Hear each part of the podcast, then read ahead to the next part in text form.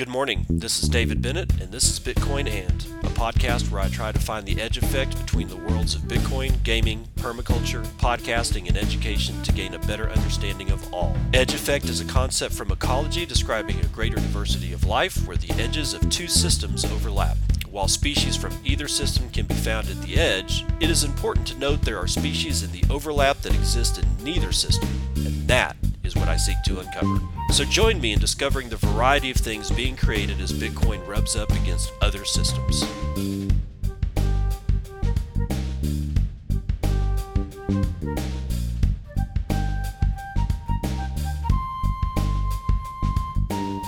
It is 7:54 a.m. Central Standard Time. It's the 23rd Wednesday of February 2022, and this is episode get this shit 550 of Bitcoin and 550 episodes.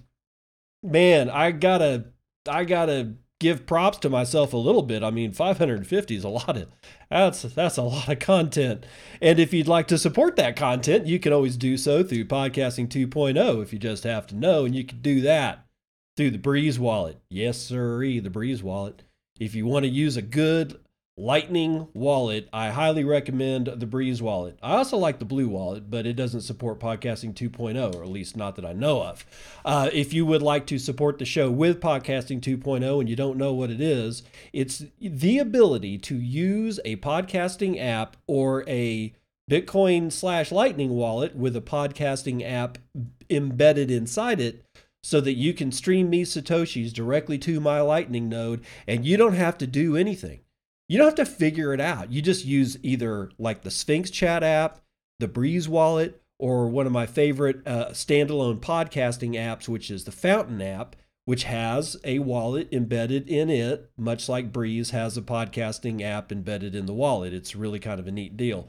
you don't have to turn something on. You have to use a Podcasting 2.0 app and look for Bitcoin and podcast in their in whatever search function they provide to you and that's it. All you have to do is like you know like listen to the latest episode and if you have sats in the wallet uh, that you're using the podcasting app on and they should be together it's not they're not separate then you'll be able to stream me satoshis directly to my lightning node while you listen to this show in real time. One sat a minute three sats a minute, 10 sats a minute. It's minute by minute. And I can see them actually roll into my Lightning Network node, and it's awesome. It's my favorite way to grab support for this show. But a lot of people are not comfortable doing that. So I do have Patreon. It is Patreon forward slash, oh, patreon.com forward slash Bitcoin and podcast, all one word. That's Bitcoin and podcast, all one word how do we want to start off today? Well, I, I'm starting to wonder if Canada, or at least the city of Ottawa, is going to be serviced at all by any delivery driver ever again that be, could be classified as a commercial truck driver. Sure, FedEx and you know and UPS and you know the uh, post their whatever Canadian Post Service or whatever Sure, their truck drivers are going to be duty bound to do that shit, but like you know, practical practically speaking, contractors and private contractors that drive trucks on a contract basis to deliver large amounts via semi of goods and services uh, to Ottawa businesses and whatnot. I'm I'm not sure. I saw a tweet earlier today that said, "Now, of course, it's just a tweet. I get it. It may not be true. We may find out that it just is a bunch of load of bullshit. But if it's not bullshit, then Ottawa's looking square in the face of the worst supply chain crunch. Actually, it's a supply chain uh, deletion it, that any city has ever seen. It, I'm seeing truckers saying that they are just not they're they'll they'll drive goods and they'll drive goods to other places, but they're not going to service Ottawa. Could you imagine Washington, D.C.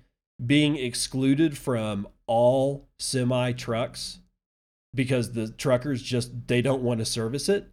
Could you imagine what that would cause? So we're going to have to see what actually happens. But before we do, we might need to take a look at Bitcoin and how you can better explain Bitcoin to newcomers. That is from, or going to be from Mario Cantin out of Bitcoin Magazine. As a seasoned Bitcoiner, are you not at times frustrated with the vast majority out there who are still not, quote, getting Bitcoin? How many more times can you stand hearing that BTC is too expensive and therefore Ethereum or XRP are better buys? It's an adoption curve dilemma. We're the early adopters, but statistically speaking, most pe- people simply are not. A giant gap is created between those early adopters and later adopters. We're not communicating. We are not teaching them. We're not reaching them. And it's on us to figure out what to do about it, as the clock is, by the way, ticking. Those who receive Cantillon benefits will not rest on their laurels until the middle class has been entirely wiped out. The longer it takes for the general population to become orange pilled, the more time the bad actors have on their hands to shove their CBDCs down our throats and finish off uh, what they set into motion back in 1913. So I took it upon myself to develop a step by step approach to more effectively onboard new Bitcoiners.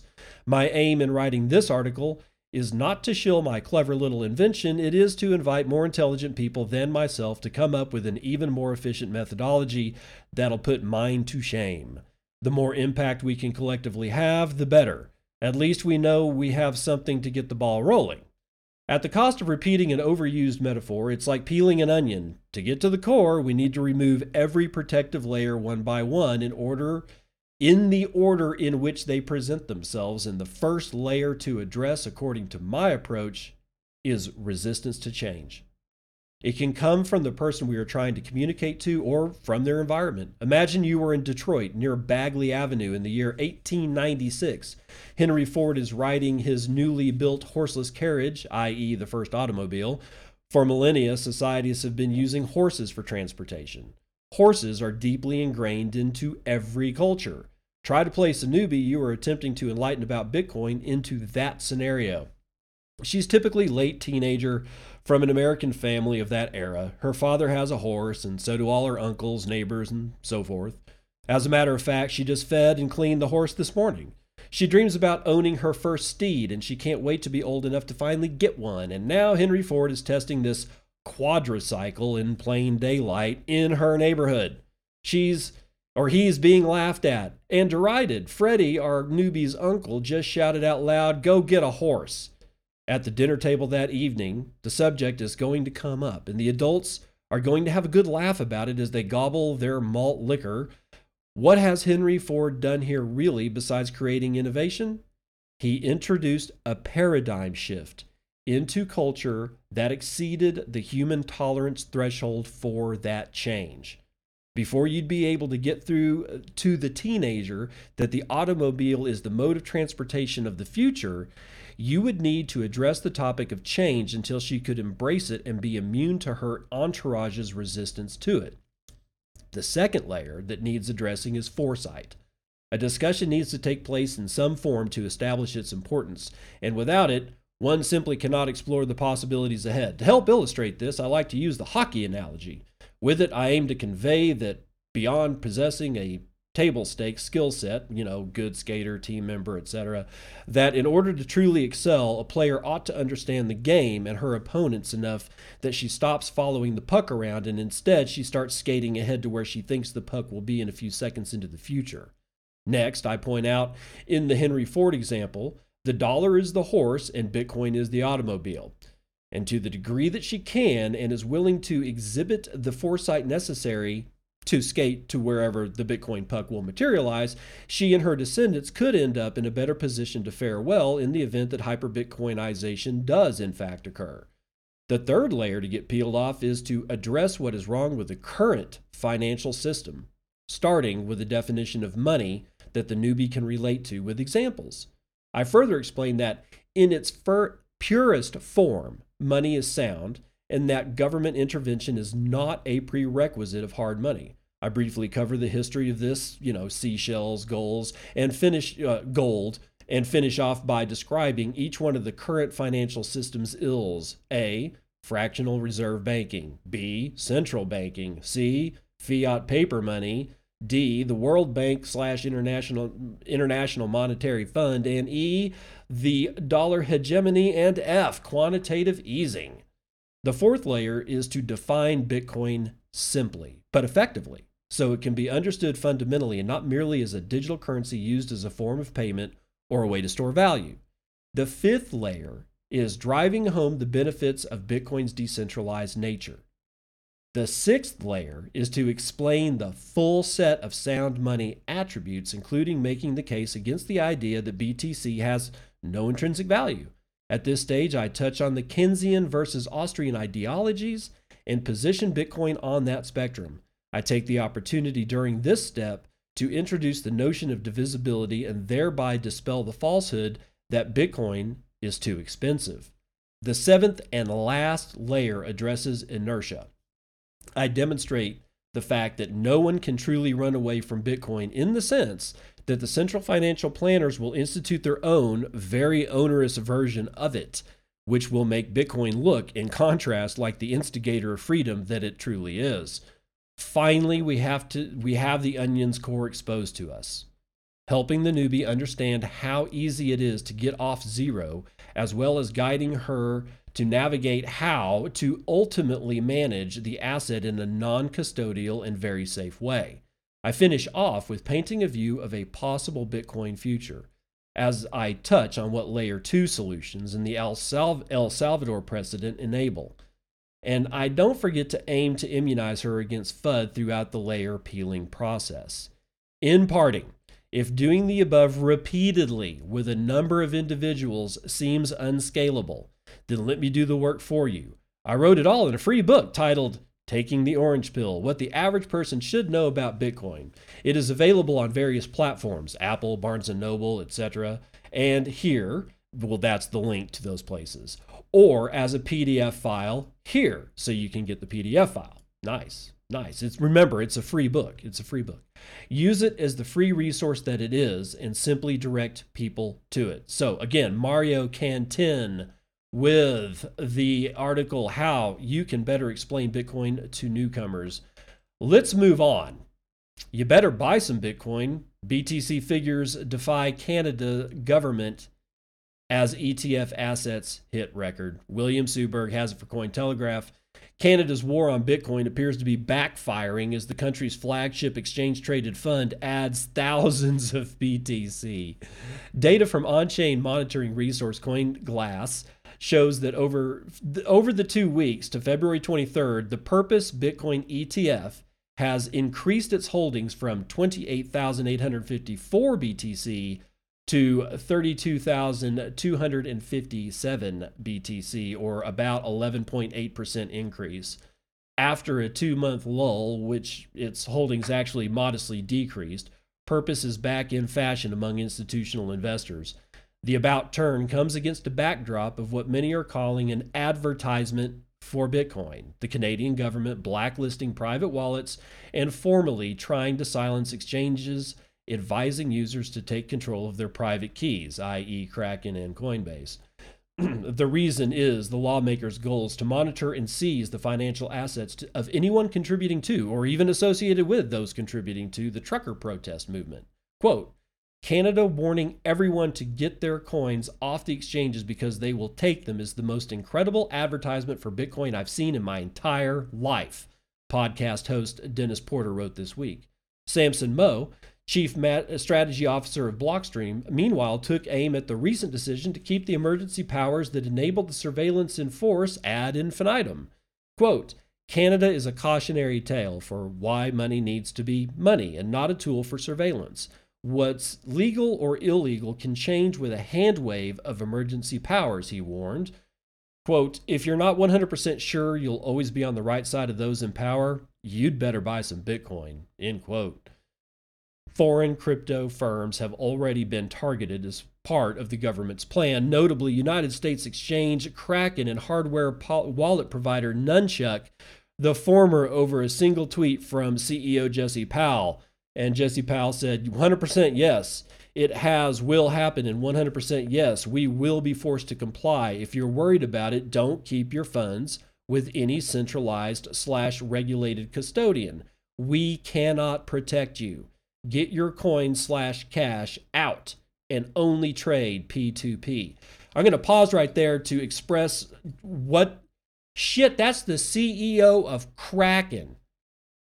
Okay, look, I get that Kraken is, is also a shitcoin casino. I'm not happy about that either. But when the CEO basically says, drain my exchange and do it as fast as you can, I got to give props where props are due. Jesse Powell is saying what everybody knows is going to happen. You know, and we but we don't know what the aftermath of all this shit's going to look like. I guarantee you this though, Kraken and Coinbase are probably not going to be operating in Canada for too much longer. We'll have to see, but still, I get again, just to reiterate, Jesse Powell is sitting there straight up telling a guy, "Get your shit off of the exchange," because what I just read is a reply to some some guy who wrote a tweet about Jesse Powell. In either event. He's saying 100% we will comply.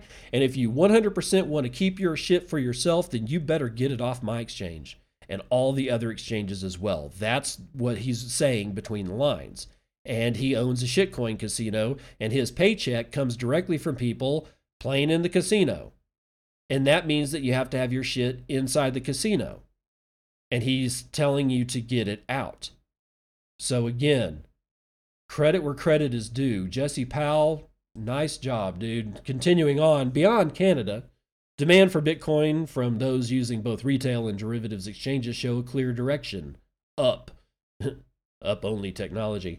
Data from on chain analytics platform CryptoQuant confirms that exchange balances have resumed a firmer downward trend in recent days and are once again at multi year lows. As of February the 22nd, the balance on 21 major trading platforms monitored by CryptoQuant was 2.37 million BTC. Cointelegraph has often reported on the trend, which comes despite Bitcoin dropping over 50% versus all-time highs three months ago. So, guys, get get your shit off of the exchanges. If you are using any kind of Canadian-based exchange, even if you're in the shitcoin casino, at this point, I don't care you've got to protect yourself. Get your shit off the exchanges. I don't like anything but Bitcoin, but at this point, I I'm warning you. I'm warning Ethereum guys. I'm warning XRP guys. I'm I I don't care. It's that important. Get your shit off of the exchanges, especially if there has anything to do with Canada or Canadian regulations in their financial industry or their financial regulation industry. It, you, you've got to do it. You have to do it. If you don't know how, reach out. Just go ahead and say, fuck it. You know, I, will I'll reach out to somebody who knows. BTC Sessions might be able to help, although I haven't seen them around very, very often. They're uh, uh, uh, TechBalt at TechBalt, T E C H B A L T, is Adam Meister. He knows a lot, and he knows a lot of people. If you really need to get your stuff off and you just simply don't know how, now is the time to learn. And these people will help you. Uh, Bitcoin's use case strengthens as Canadian bank accounts get frozen. Now this one is out of Forbes, and I don't normally read Forbes because I'm, you know, I've got I've got four free articles apparently this month, and this is going to be one of them. And by the way, it is Frank Holmes contributing to this Forbes. Uh, History has shown us that the more socialist a country is, the more authoritarian it risks becoming. If you've been following the events of the Canadian trucker convoy protest and the Trudeau administration's crackdown on demonstrators' basic liberties, you know this to be true. The protests, by the way, are against so much more than vaccine mandates. At a time when countries are dropping COVID re- restrictions, people in some parts of Canada, most notably Quebec, are still having to deal with nightly curfews, restrictions on where you can walk your dog, and more. Fines have been handed out to those who assist the demonstrators in any way. The Prime Minister has invoked emergency powers that allow him to commandeer banks and issuers. Sorry, banks and insurers despite the fact that peaceful protest is constitutionally protected in Canada's Charter of Rights and Freedoms, two key protest organizers were arrested in the capital of Ottawa last week. GoFundMe fundraisers have been shut down and bank accounts have been frozen without a court order. That leaves Bitcoin. Although Trudeau can't prevent someone anywhere in the world from sending Bitcoin to protesters' wallets, he's made it more difficult for them to convert the digital assets into Canadian dollars. As a native Torontonian, I'm saddened to see that the administration has resorted to treating citizens with real concerns and grievances in ways you'd expect to find in Venezuela, Cuba, and other oppressive countries. And for what purpose? Canada already has one of the highest vaccination rates in the world. Like many others, I happen to believe that the vaccines are safe and effective, but in a free country, it should be left to individuals to decide what they put into their bodies.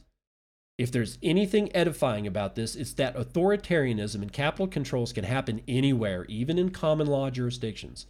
In the past, people used gold to escape oppressive regimes and sidestep errant governments, considering the daring story of the Vietnamese boat people, many of whom paid their way out of the country with gold after the fall of Saigon.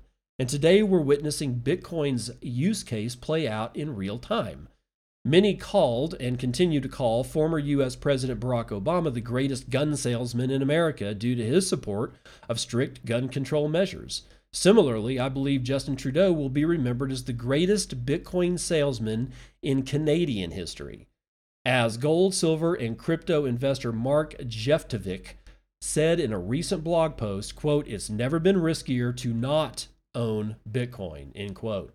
Unlike fiat currency, the digital asset is decentralized and cannot be controlled by any central bank or politician, making it a powerful peer to peer payment network. Why else are some lawmakers and bureaucrats so eager to regulate or outright ban it? Speaking of classic Bitcoin, you know, sorry, let me start that again. Speaking of classic Bitcoin, gold had a constructive week on Russian Ukraine tensions, which continue to heat up in jitters over a possible upcoming recession. The yellow metal broke out of its narrow trading platform as it climbed above $1,900 an ounce in intraday trading last week for the first time since June of 2021. Tensions have ratcheted up as Putin has moved what he calls peacekeeping troops into Ukraine. But as I wrote last week's Frank Talk, I still believe an all out war can be avoided. Should it happen, though, heaven forbid, you may expect to see gold price surge and possibly test its all time high of around $2,070. Here's another reason why gold could be rallying right now, and that has to do with that the fact that the bond market and what it's telling us. Going back to the 1950s, every time the two year Treasury yield has exceeded the yield on the 10 year Treasury, a recession ha- was not far behind. The last time such an inversion occurred briefly was in August of 2019, and we all know what happened the following year. Although there's no way the pandemic could have been predicted, an economic pullback was highly probable. In any case, if you're looking at the chart, you'll see that the yield curve may be trying to invert once again. Last week, the Bank of America, among other financial institutions, sounded the alarm bell telling clients it expects an inversion to occur sometime this year as the Federal Reserve raises rates to slow inflation and simultaneously the United States economy. With inflation running at a scorching 7.5% over last year, Fed governors may be compelled to hike rates more aggressively than initially planned, which could potentially shock economic growth. If you recall in an earlier Frank talk, I showed you that gold has historically performed well following Fed tightening circles, so now may be a good time to accumulate. I've always recommended a 10% weighting with 5% in physical gold bullion and the other 5% in high quality gold mining stocks and ETFs. A position uh, in Bitcoin of around 2% may also be appropriate at this time. So here we go. And this is an interesting article, not because it talks about gold and Bitcoin, but because Forbes published the article. And why is that special? Because of what the what this dude says. He's he is not being very nice. Like he says here, as a native Torontonian, I'm saddened to see that the administration has resorted to treating citizens with real concerns and grievances in ways you'd expect to find in Venezuela, Cuba, and other oppressive countries. That one sentence right there would get you banned off of several, you know, several different social media accounts. Maybe not right now, but I guarantee you earlier it sure as shit would have. And this is in Forbes. And I don't expect Forbes to be helping somebody to publish a narrative that is not looking well and good and happy about what Justin Trudeau is doing to his people. Because most people are just, I mean, I haven't seen a single United States leader come out and condemn Justin Trudeau for what he's done. And that's ridiculous. I'm condemning his ass, but my voice doesn't count. Like, I don't know, Mr. Potato Head, President Biden, you know, or even Kamala Harris or Senator Ted Cruz. Nobody said shit. Nobody in the United States government has said dick. And here we have Forbes publishing an article that has a, a sentence in it, at least one, that's a fairly freaking scathing review of what's going on in Canada. So I don't know. I'm not saying tides are turning. I'm just saying I'm surprised. And it's good that we have this article about Bitcoin and its comparison, direct comparison to historical gold. That's the comparison that we've been making for a long time. Just saying. Now, on to South America. Brazil takes first step to regulate Bitcoin. Namcios Bitcoin magazine the Brazilian Senate's Economic Affairs Committee approved a bill on Tuesday to acknowledge and regulate the Bitcoin and cryptocurrency markets in the country, according to an official statement. CAE's unanimous, unanimous approval of PL 3825 19, a bill authored in 2019 by Senator Flavio Arns, but jointly crafted with the Central Bank Securities Exchange Commission and the Federal Tax Authority, represents an initial step for a bill that attempts to create ground rules for the day to day usage of Bitcoin in financial transactions and as an investment asset. The bill also provisions tax incentives for the Bitcoin mining industry. Business entities that acquire hardware and software for the processing, mining, and preservation of Bitcoin and cryptocurrency would be exempt from import taxes, as well as from some transaction taxes that affect local sales.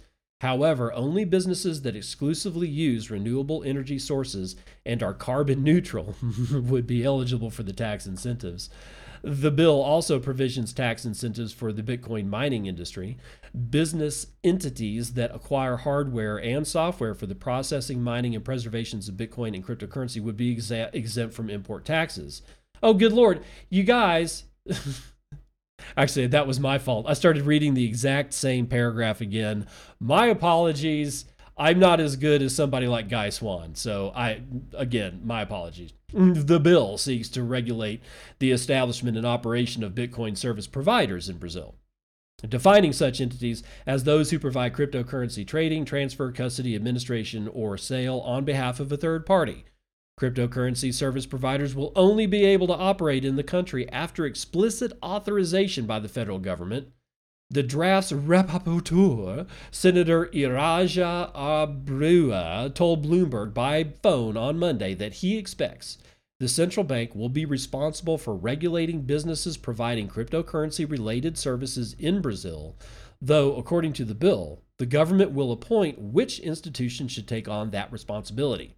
Iraja said in the statement that the CVM should only handle instances where digital assets are used to raise capital in financial markets. The bill is expected to head to the Senate floor next, as per a recently submitted request for it to be processed simultaneously with a second Bitcoin related bill. The proposal would then go to a vote in the House the last step before President Jair Bolsonaro, Bolsonaro can consider signing it into law. So Brazil on deck, bitching. Is it good for Bitcoin? Everything's good for Bitcoin. Is it good for Bitcoin holders though? Well, I don't know. And we got like almost every like it's just more and more and more governments are just jumping into this thing in any way they in any way they can, but they all have the same flavor regulate the living shit out of it. I hate that. Now, up north in Mexico, a Mexican senator to propose a crypto law. Quote, we need Bitcoin as legal tender. Helen Partz, Cointelegraph. Amid El Salvador reporting on cases of the positive impact of the country's Bitcoin adoption, a government official in Mexico has once again urged that the country should allow El Salvador's or follows El Salvador's example on Bitcoin. Indira Kempis, a senator representing the Nuevo Leon state, is confident that Bitcoin should be legal tender in Mexico because its adoption can potentially drive global financial inclusion. The senator is now developing a cryptocurrency bill based on El Salvador's Bitcoin law. She expects to introduce said bill to the Mexican Congress this year, Kempis said in an interview with El Salvador in English publication after visiting El Salvador a few weeks ago. Quote, It is clear to me that financial inclusion is one of the public problems that few of us have addressed with feasible alternatives, and that this type of technology is allowing us to generate an alternative so that millions of people can be included in the financial system. The senator went on to say that Bitcoin adoption is a historic opportunity for countries around the world to address issues like inequality and achieve financial inclusion, stating, quote, we need Bitcoin to be legal tender in Mexico because if it is not so, if we do not make that decision as El Salvador did, it is a very difficult to take action. Sorry, it is very difficult to take action. End quote. the senator also suggested that Salvadoran President Nayib Bukele could have started a Bitcoin revolution that has the potential to reach all countries. Quote, making Bitcoin a legal tender means putting a level playing field for people who are excluded in almost all countries, she added. Taking office in 2018, Kempis has been actively promoting the crypto industry in recent years, joining the Laser Eyes movement in July 2018. She has also been into the cryptocurrency industry for years, surrounded by a community of crypto entrepreneurs, developers, and enthusiasts, the senator said, adding, quote, Now that I am participating in politics, I seek to promote it, end quote. And I guess she means Bitcoin. As previously reported, other Mexican senators, including Eduardo Murat Hinojosa, were working on crypto friendly legislation shortly after the Salvadoran Legislative Assembly passed the Bitcoin law early in June 2021. In October, Mexican President Andres Manuel Lopez Obrador declared the country was unlikely to follow in El Salvador's footsteps by adopting Bitcoin as legal tender. Oh, you asshole. The latest news comes amid the cryptocurrency industry's growing momentum in Mexico recently, with major global crypto exchange Coinbase launching instant crypto withdrawals into Mexican pesos last week. Ricardo Salinas Palacio, Mexican billionaire businessman and founder of Grupo Salinas, took to Twitter last Friday to recommend the public buy Bitcoin and forget about selling. He previously advised people to buy BTC in late 2021, calling fiat money like dollars and euros fake money made of paper lies. Nice. Good job, bro. By the way, Nuevo Leon is is a state in Mexico on the eastern side. It does not border, it's not bordering the Gulf of Mexico. It's just to the west of the state that borders the uh, Gulf of Mexico and just south of the state of Texas. And it, if I'm reading this right, this I think this is the state that the proposed big ass, you know, interstate from Canada through the United States all the way down to Mexico that's kept being talked about for years is supposed to go or is already there. I'm not exactly sure, but that's where the state of Nuevo Leon in Mexico is. Now, uh, do we need to do this one? We'll do this one after we run the numbers.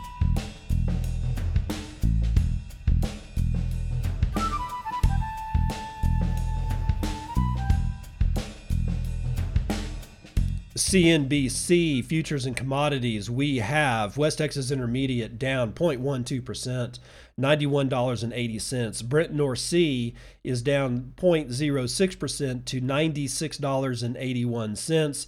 Natural gas up one and a quarter to $4.55 per thousand cubic feet. And oh, let's oh, S, I just got an alert said S&P 500 rebounds after falling into correction. Oh, the Dow is rising 200 points. We'll get to that. Uh, gasoline $2.71 per gallon after a tenth of a percent rise. Gold is down a quarter of a point to $1,903.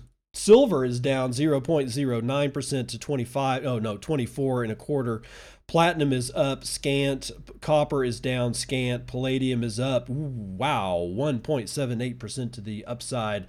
Agricultural futures are all up except for corn, of course, which is down a quarter of a point. Biggest winner today looks like it's going to be Coffee, uh, 1.74% to the upside. Wheat is up almost a half. Soybean is up below a one point. And anything else of note? No. What is of note, however, is the following when it comes to agricultural futures. You can expect them all to rise. Why? Because we're, uh, okay, we're on the downslope of winter. We're coming into spring and after mid spring, you're going the farmers are going to be out in their field burning diesel. So we have a very, very narrow window for this whole Ukrainian Russian mess to play out. And if it plays out poorly, then the farmers are going to be paying a shit ton more for their diesel gas and that they're going to have to pass that shit on to you the consumer unless the commodities market doesn't play ball. And in that case, you're going to see a lot of farmers who just hang up the towel. They're just done. And then you get price increases. Why? Because there's a lot more demand for, you know, that's chasing a limited amount of corn because a bunch of corn growers went out of business. It's a bad deal, it's a very bad deal. So keep your eyes. If you've never been interested in ag futures before, I would start looking at agricultural futures and gasoline and diesel prices and start looking at the relationship between the two, especially when we come into uh, times like this. So it'll be all it'll be in the mid spring throughout the summer and into the middle of fall, and that's when farmers burn the most of their fuel. Just saying. Also, it takes hydrocarbons is it takes hydrocarbons or hydrocarbons are, are used aggressively to make nitrogen fertilizer, which is also going to be applied mid-spring throughout the summer, but not into the fall. I mean, after, you know, after a while they stop fertilizing, but it's going to raise those prices as well. I'm just saying, be careful out there, ladies and gentlemen. Dow up 0.73. S&P up 0.79%, Nasdaq is up over a point and S&P mini is up 0.67%. Real money is it bad? No. 38,900. Huh. Sometimes I get really sad when I hit this number because I try not to look at the price in the mornings. Whatever. 252,000 transactions performed in the last 24 hours gives us 10,500 transactions every hour on the hour, with 804,000 BTC being sent in that period. 33,500 BTC are being sent every hour on the hour on average. 3.19 BTC is your average transaction value, and your median transaction value is 0.015 BTC. Block times are low, 9 minutes and 28 seconds, with 0.5 BTC taken in fees on a per block basis. 8 BTC in total have been taken in fees overall in the last 24 hours, with a, ooh, look at that, 12.34% rise in hash rate. We're up above 200 to 209.96 exahashes per second. Your shitcoin indicator is Doge, 13.4 United States pennies. 3,000 transactions are awaiting three blocks to clear. We have a $738.8 billion market cap, which is 5.89% of gold's market cap, yet we can buy slightly more shiny metal rocks with our one Bitcoin, of which there are 18,966,246.14 of. 3,450.69 of those are locked in the Lightning Network, valued at $134.0 million, being run over 2,000, no, sorry, 20,016 nodes, sporting 85,721 total channels. Uh, those are payment channels, by the way. 76.0% of all of it is being run over Tor and its 11,579 associated nodes. That's going to do it for Vitals.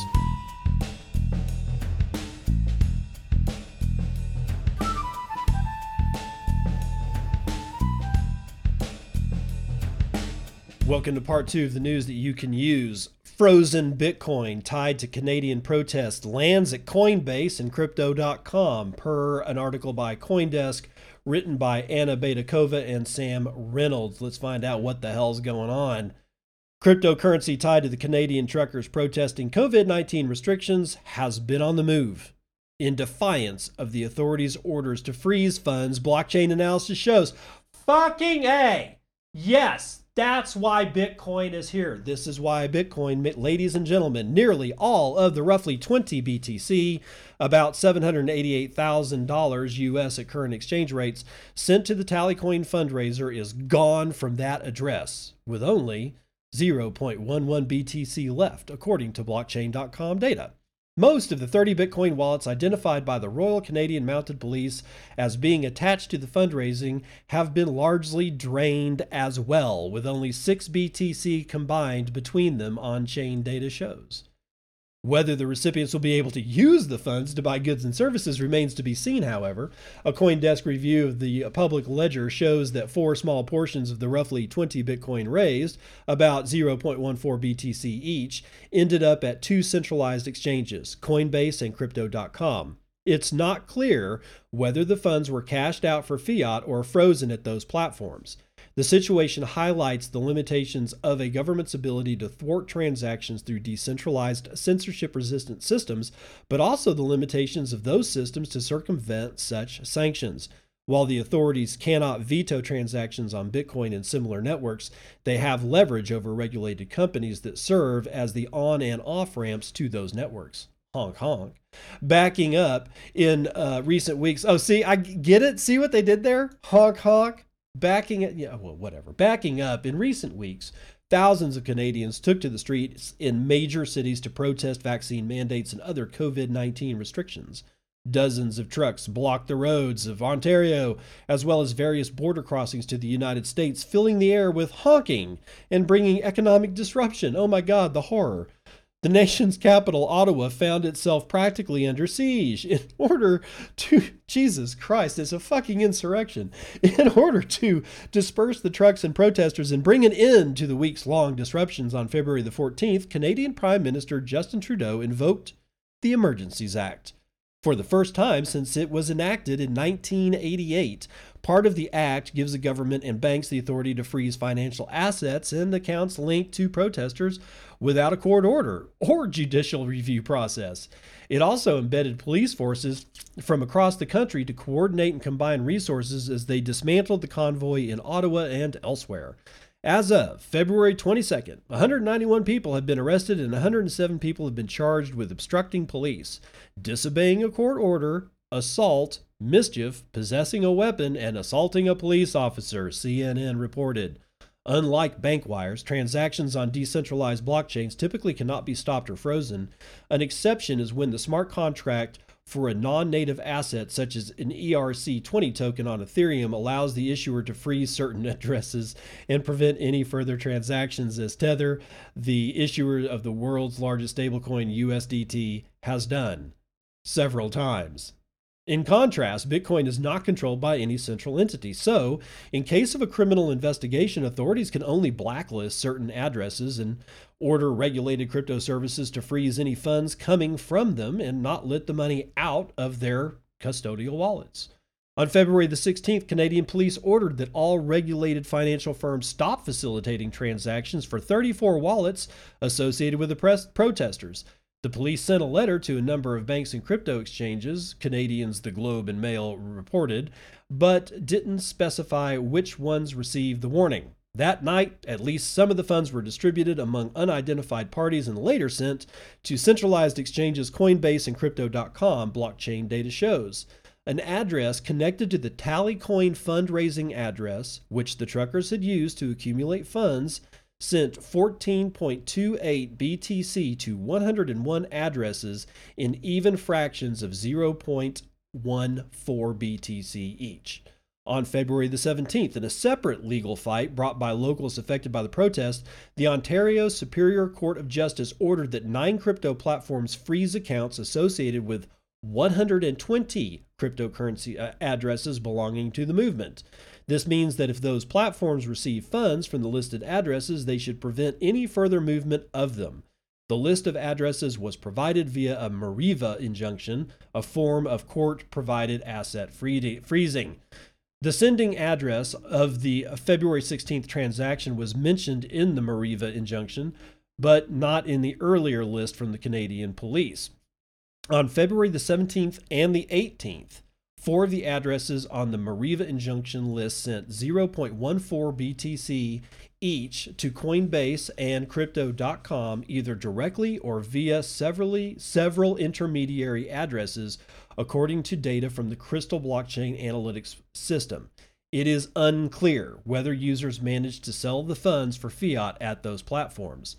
Coinbase's director of global policy communications, Ian Plunkett, said that the firm had nothing to share on public transactions and accounts for obvious reasons, and referred Coindesk to a blog post by the exchange's CEO, Brian Armstrong, on its rules for removing user accounts. Crypto.com also declined to comment. Centralized exchanges' approaches to wallets, is sanctioned or blacklisted by authorities, can vary. Crystal Blockchain's head of data intelligence, Nicholas Smart, told Coindesk, quote, First off, does the exchange have to apply the sanctions? This may not, or they may not, if they are not facing sanctioning market and do not do business there, Smart said. Coinbase and Crypto.com both do business in Canada. Okay, that's not a good sign. Quote, second, did they know about the listing? And at what point did they find out? Smart went on, quote, This will change if they will stop a transfer and report it, or if they simply will report the activity. That detection is also dependent on how good their transaction monitoring system really is. Regulated financial institutions are also subject to strict rules on tipping off criminals or others who are suspected of money laundering, so in that case, they may process a transaction and report it, Smart noted. It's a sealed box, though. We don't know if they are or are not reporting. End quote. The global Bitcoin community has been closely watching the Freedom Convoy related wallets and the distribution of funds thereof. The Twitter account of the privacy focused Samurai wallet warned, quote, it is absolutely essential that any truckers who received Bitcoin yesterday from Honk Honk Hodl do not attempt to cash out using a centralized exchange. These funds are subject to a Mareva injunction, and violation of that order is a criminal act. End quote.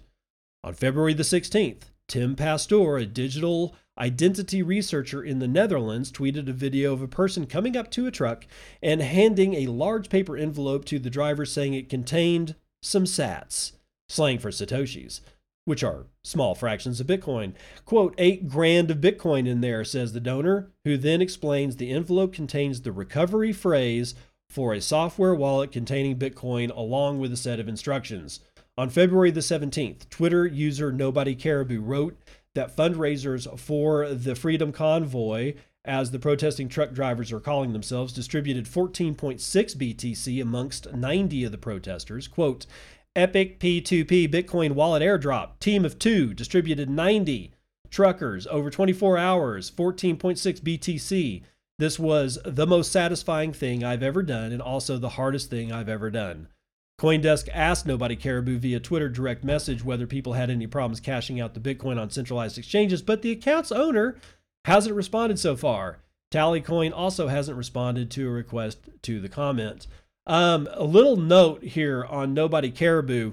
I saw a, a, tweet from him earlier today that said that he has gotten help setting up a BTC Pay server to collect donations for the legal fund that they're going to need to defend Nobody Caribou, BTC Sessions, and Foss Greg Foss. In case you're wondering, and it's a beautiful thing.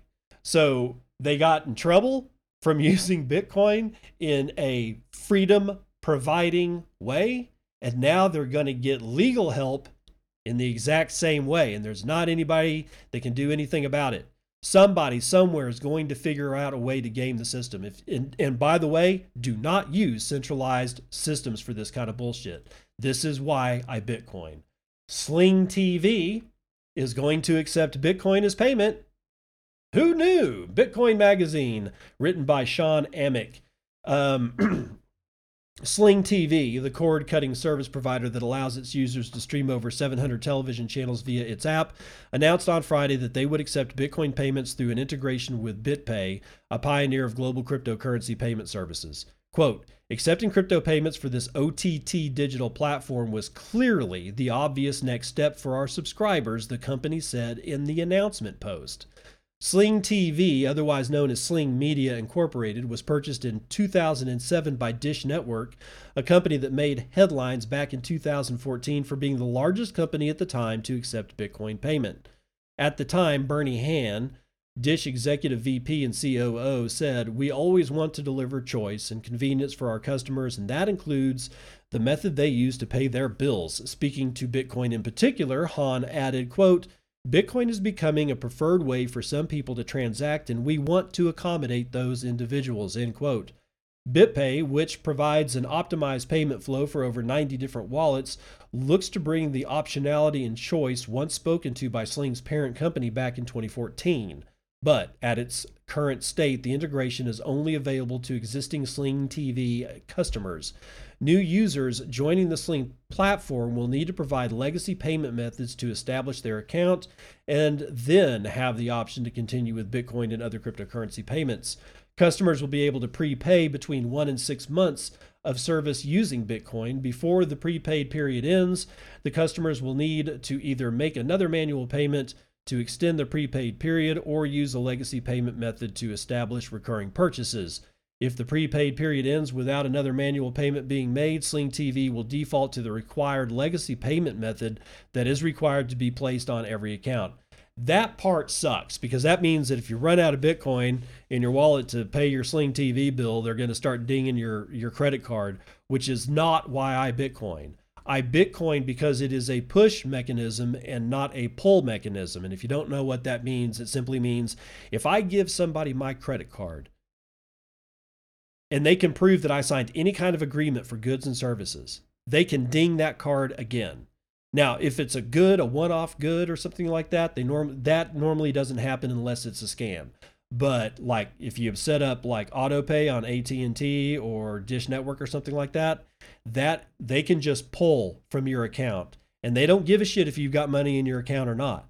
They'll pull and then all of a sudden they get their money and you get a $35, you know, bounce check fee or insufficient funds fee depending on how you want to put it.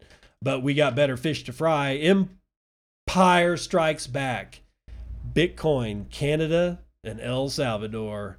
This one from Bitcoin.news, or sorry, BitcoinNews.com. Andy Savage writing it.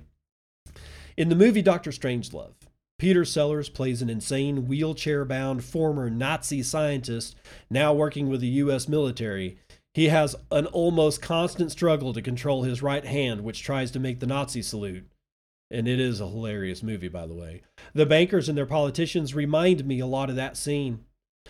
On the one hand, they don't want to prevent people from using Bitcoin to free themselves, but on the other hand, they use it themselves for money laundering and funding all manner of shady business. The ruling class see the worldwide freedom convoys being funded via Bitcoin now that they have taken away all other means of support. They want to stop this from happening. At the same time, Bitcoin is really useful to them, so they can't just ban it altogether. It's a two edged sword. Since El Salvador adopted Bitcoin as legal tender, their economy is booming. The president is tweeting out to millions of subscribers that El Salvador's gross domestic product grew 10.3% in 2021. That's their first ever double digit growth. And the full tweet from Nayib Bukele reads El Salvador's GDP grew 10.3% in 2021. And now it exports uh, grew 13% this January compared to January of 2021. Are we looking at another double digit GDP growth this year? By the way, El Salvador never had a double digit GDP growth before 2021. Despite efforts by mainstream media to minimize this news, alternative outlets worldwide are letting everyone know if enough people see what cryptocurrency can do for an economy, it'll be game over for the bankers and their lackeys. They'll have to get real jobs or starve. Well, I doubt that. They're already fairly rich. They can probably go to their grave on that money. The power brokers are in a quandary. The very tools they intend to use to further enslave us can also be used to free us. We can use them to reach previously undreamed of heights of both physical and spiritual progress. Amen, brother. Amen. United Kingdom law firm becomes first to accept crypto as payment. Gunnercooke, a law firm based in the UK, has started accepting cryptocurrency as payment for its services. Uh, Scott Chipolina is going to bring us a bit of this. I reported on this uh, before. And it's not that they, when I reported on it before a few weeks back, it was that they were thinking about it, they were going to, yada, yada, yada. But apparently, Scott from decrypt.co is going to tell us that they have indeed started that acceptance of Bitcoin.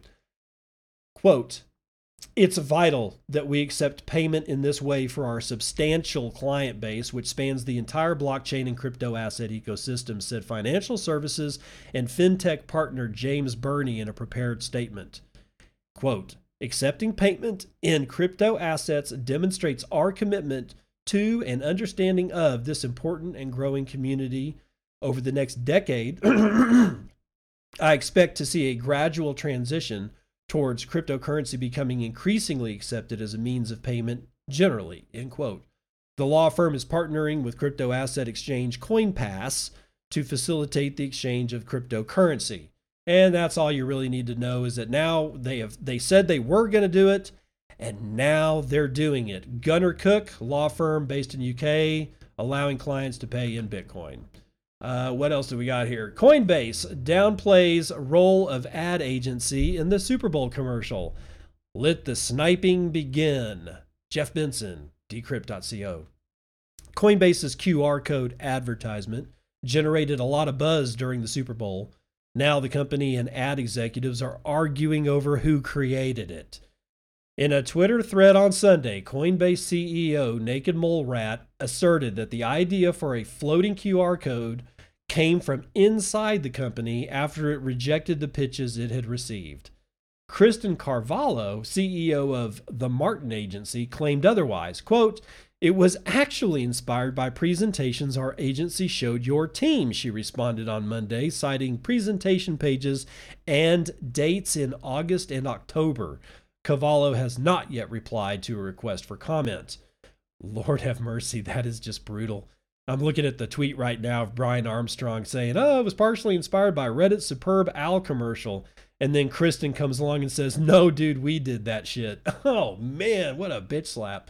Coinbase Chief Marketing Officer Kate Rouch, who took over the role in August, then chimed in. According to Rouch, while the Martin Agency was one of several firms to pitch Coinbase on including a QR code, the ideas weren't conceptually what Coinbase was looking for.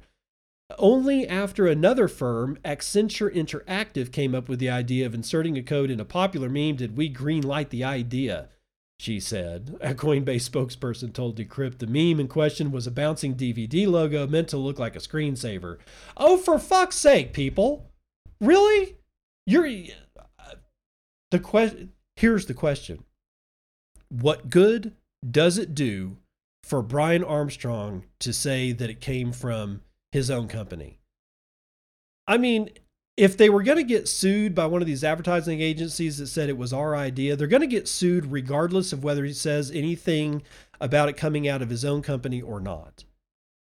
This is ridiculous. It's a waste of time. So let's move on to what else we got here. There's something better. Uh, Canada. Yeah, Canada to host Bitfury's new 28 megawatt crypto mining facility this is Canada, and all of a sudden Bitfury's gonna, you know, not all of a sudden, but if we really think Bitfury's 28 megawatt crypto mining facility is actually going to open, I think that there's a very there's a real danger that it doesn't because of the way Canada has been acting. I I kind of doubt this whole thing, but Arijit Sarkar tells us about it from Cointelegraph. Blockchain company Bitfury announced the launch of a new crypto mining data center in Ontario, Canada. Oh my God. The new crypto mining center adds to the list of existing Canadian sites currently operating in Drumheller, Alberta, and Medicine Hat. Bitfury pioneer or partnered with Hut 8 Mining, a Toronto Stock Exchange listed Bitcoin mining company, to set up mining operations across North America. The new crypto mining facility in Ontario is expected to operate at 16 megawatts by the end of this month. Good luck.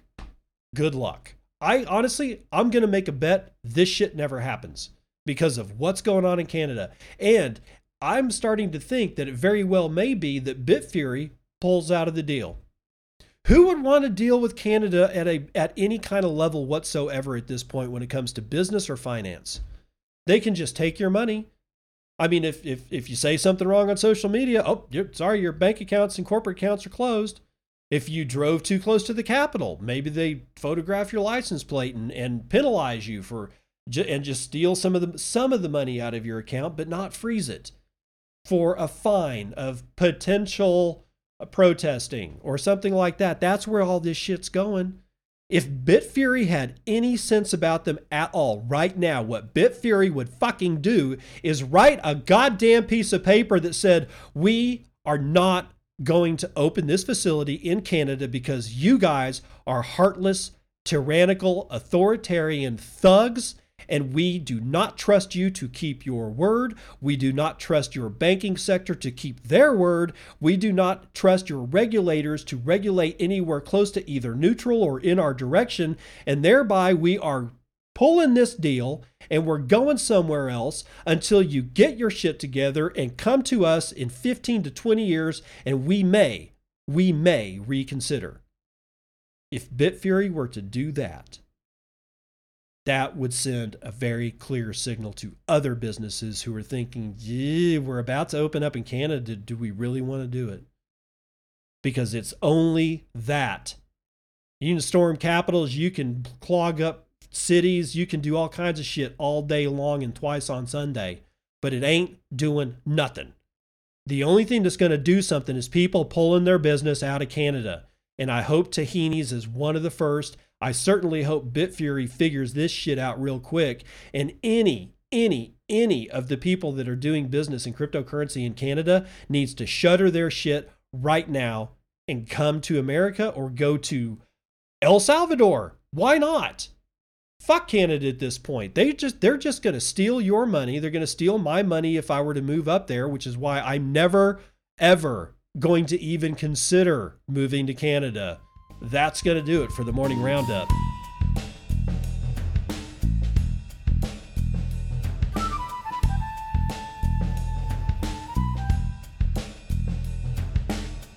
It's a good time for a joke, is it not? Well, I got a story for you. I tripped in France, Eiffel over.